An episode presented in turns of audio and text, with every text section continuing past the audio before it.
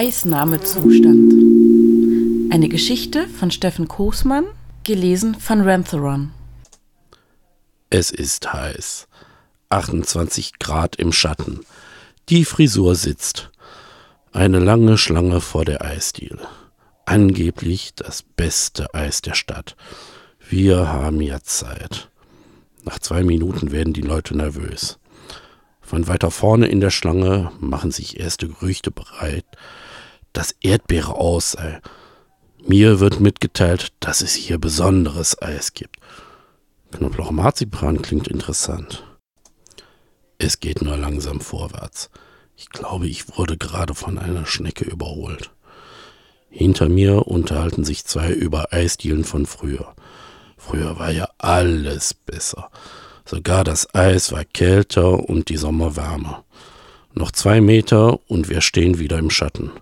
Vielleicht doch Currywurst Pommes Mayo? Weitere drei Minuten später hört man plötzlich Tumulte vom Tresen. Erdbeere gibt es noch, was ein Glück. Aber die extra eingereisten Touristen haben kein Stracciatella bekommen. Ich entscheide mich für Doppelherz Klosterfrau Melissengeist. Vollkommen entnervt verlassen einige freiwillig die Schlange. Seit gestern stünde man hier. Plötzlich rennt ein schreiender Mann mit einem Schild auf die Schlange zu und trempelt einige Leute um. Auf dem Schild steht, das Ende ist nah. Eventuell ist Curry-Eis Sanostol die beste Wahl? Moment, warum stehen wir plötzlich weiter von der Eisdiele weg als vorher? Die Hitze ist unerträglich.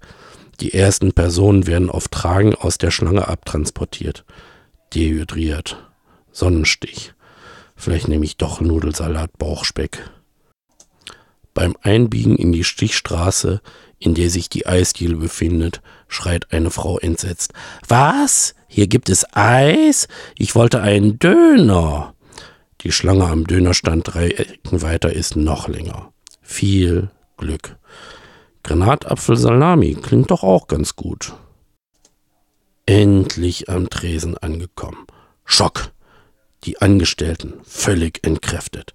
Die Kühlanlage hat versagt. Die Sahne wurde in der Sonne zu Butter. Die Eismasse in den Behältern hat sich verflüssigt und läuft auf den Boden. Naja, vielleicht haben wir beim nächsten Mal mehr Glück. Diese Geschichte entstand im Rahmen des Geschichtenkapselprojekts.